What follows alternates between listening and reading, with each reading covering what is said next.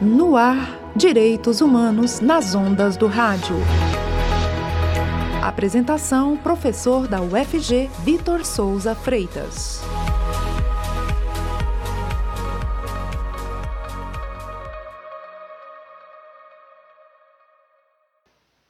Muito bom dia, caros ouvintes. Hoje, dando sequência aos nossos programas sobre as medidas trabalhistas tomadas ao redor do mundo neste contexto de pandemia, os nossos estudantes do curso de Direito da UFG trarão um pouquinho de informações para nós hoje a respeito da Guatemala, que é um país pequenininho que a gente conhece pouco, que fica ali na América Central, e é importante conhecer essas experiências desses outros países para que nós possamos avaliar o que o Brasil fez, se o Brasil, se o que o Brasil fez foi interessante, se precisa melhorar ou se a gente tem que mudar alguma coisa. E essas, e essas experiências normativas de outros países podem servir de exemplo para que nós façamos essa avaliação, mas também possamos nos inspirar e de repente importar ou até mesmo exportar ideias jurídicas de como lidar com contextos difíceis como esse que nós estamos vivendo. Então convido vocês agora a ouvirem o programa a respeito da Guatemala e as suas medidas de direito do trabalho durante a pandemia.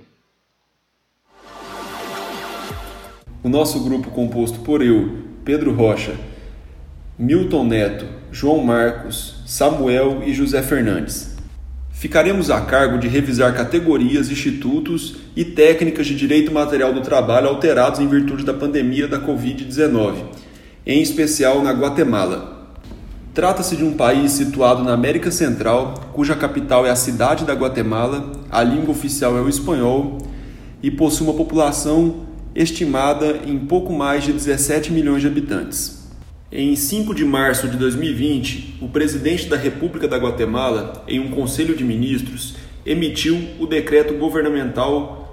número 5/20203, no qual declarou estado de calamidade pública por um prazo de 30 dias em todo o território nacional. Posteriormente, o referido decreto foi ratificado e reformado por um decreto legislativo. Há de se destacar que a Constituição Política da República da Guatemala estabelece que, em caso de estado de calamidade pública, é, certas garantias constitucionais poderão ser suspensas, como a liberdade de locomoção, o direito de reunião e manifestação e a organização de greve por parte dos trabalhadores. No dia 13 de março, o presidente da República anunciou oficialmente o primeiro caso de corona no país e apenas dois dias depois anunciou a primeira morte causada pela doença. Com o avanço da pandemia e o crescente número de mortes, a situação dos trabalhadores migrantes da Guatemala passou a ser de alta vulnerabilidade, pois esses sofrem violações de seus direitos humanos e laborais dentro e fora do país, sendo deportados em massa e estigmatizados dentro do país por retornarem de outros países, como Estados Unidos e México. Outro setor bastante afetado é o setor dos trabalhadores informais, uma vez que cerca de 69,5% da população ocupa tal setor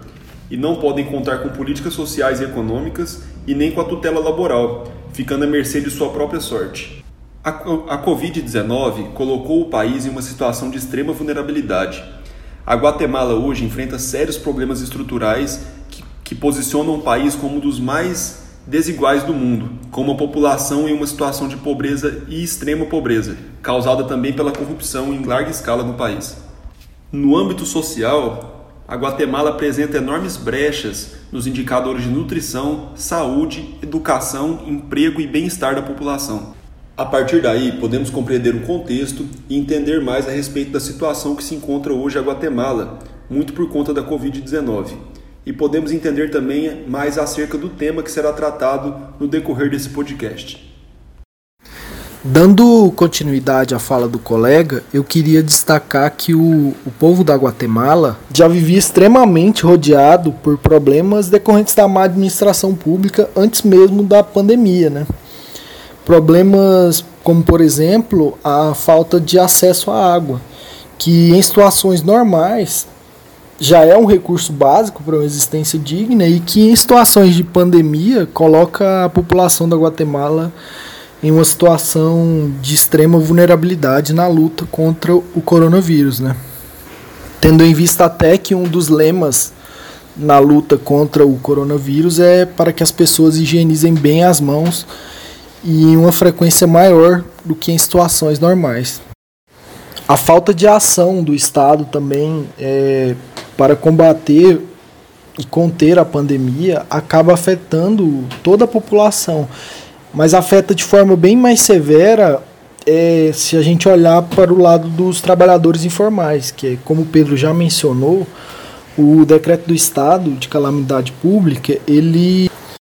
decreta o toque de recolher e, e a quarentena, além de outras medidas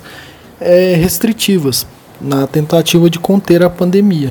Mas em um estado como a Guatemala, onde a população vive rodeada por esses problemas,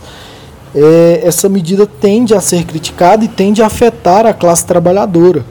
pois o desemprego no país que já era crítico tende a piorar de forma desastrosa, pois muitas empresas podem perder a capacidade de se manterem ativas no, no período pós-pandemia.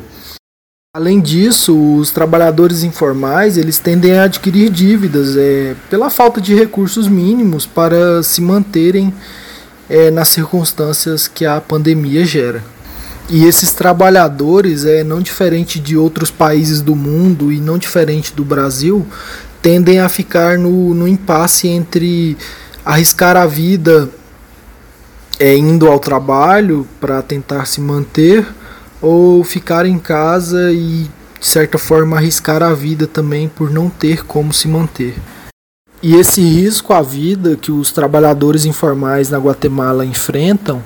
é ainda maior, tendo em vista que o país não oferece um tratamento adequado de saúde para a população. É, pois o governo do país, o governo federal, ele deixou as prefeituras e a população à própria sorte, como informam os veículos de comunicação da Guatemala. Outro dado relevante e que merece destaque é que um tratamento em um hospital privado da Guatemala, é, um tratamento de 15 dias para combater o coronavírus, custa em média 360 mil reais, o que está muito além do, das condições que a população vive na Guatemala. Além disso, a Guatemala ela é um, um dos países da América Latina onde os medicamentos básicos eles são quatro vezes mais caros se comparados a outros países do mundo. E dessa forma, o que podemos perceber é que o que vem impedindo o agravamento da, da crise do, do, do novo coronavírus é a atuação dos prefeitos e principalmente de lideranças indígenas do país, que através da organização popular é, tem permitido e tem possibilitado que a população tome medidas de prevenção e contenção do, do contágio da Covid-19 continuidade à fala do meu colega, irei tratar sobre as medidas trabalhistas impostas pelas autoridades guatemalenses em decorrência do decreto de calamidade pública por conta da pandemia do novo coronavírus. Essas medidas trabalhistas incluem a recomendação para que os órgãos estaduais trabalhassem na garantia da prestação de serviços de necessidades básicas, bem como que o sistema judiciário mantivesse a prestação de serviços mais básicos que buscam resguardar as garantias judiciais mais essenciais e indispensáveis. Já o Poder Legislativo foi determinado que mantivesse suas funções legislativas, em especial aquelas destinadas a atender às calamidades públicas decorrentes do Covid-19. Além disso, foram determinados a suspensão das atividades públicas e privadas não essenciais, ficando de fora setores que prestam serviços básicos e que têm função primordial na manutenção das necessidades básicas da população guatemalense. Apesar de a Constituição Federal da Guatemala reconhecer em seu artigo 101 que o trabalho é direito pessoal e um dever social, devendo ser organizado assim, segundo o princípio da justiça social, com um de novo decreto presidencial emitido em 16 de março, que determinou a interrupção do trabalho devido ao estado de calamidade, Apesar deste decreto ir contra as garantias constitucionais de manutenção do trabalho, se enquadra no caso de suspensão coletiva dos contratos de trabalho em decorrência de um caso de força maior, que em questão é a pandemia do novo coronavírus, tendo assim efeito imediato legal para a suspensão do trabalho de atividades não essenciais. Partindo agora para a conclusão do nosso trabalho, é, a gente tem que levantar alguns pontos né, sobre as consequências da pandemia de maneira geral numa sociedade como a da Guatemala. É sabido e foi exposto aqui durante nosso trabalho que a sociedade da Guatemala vive um alto nível de conflito devido ao deficiente é, poder público lá, né? Ou seja, questões de saúde básica, como lavar bem as mãos, é, manter a higiene sempre em dia, são questões que praticamente se tornam impossíveis em uma sociedade como a Guatemala, onde o poder público ele é tão ineficaz e ineficiente. É interessante a gente notar também que muitos não têm nem acesso à água potável na Guatemala. Então, assim, fica difícil, né, a gente exigir e pôr em prática dessas pessoas que lavem as mãos com mais frequência, que tornem a sua higiene básica mais frequente. Ou seja, acaba se tornando uma utopia falar de medidas restritivas ao Covid em uma sociedade tão precária quanto a da Guatemala. Tratando especificamente dos trabalhadores, a gente percebe que os trabalhadores informais na Guatemala estão vivendo realmente um pesadelo, visto que, devido à pandemia, seu comércio e a sua renda, que é feita diariamente, está totalmente comprometida, visto que um principal, a principal ferramenta de controlar a pandemia é o isolamento social. Como, não, como as pessoas estão menos tempo na rua, menos circulação de mercadoria, menos venda para os trabalhadores informais, que acabam se acumulando em dívidas. Finalizando, a gente reforça de que a sociedade da Guatemala em condições normais já é uma sociedade muito sofrida, muito precária e devido agora à pandemia do Covid-19, mais do que nunca, eles terão que ter forças para poder superar essa grande tragédia que está cometendo o mundo todo. Sendo assim, a gente finaliza nosso trabalho dessa forma.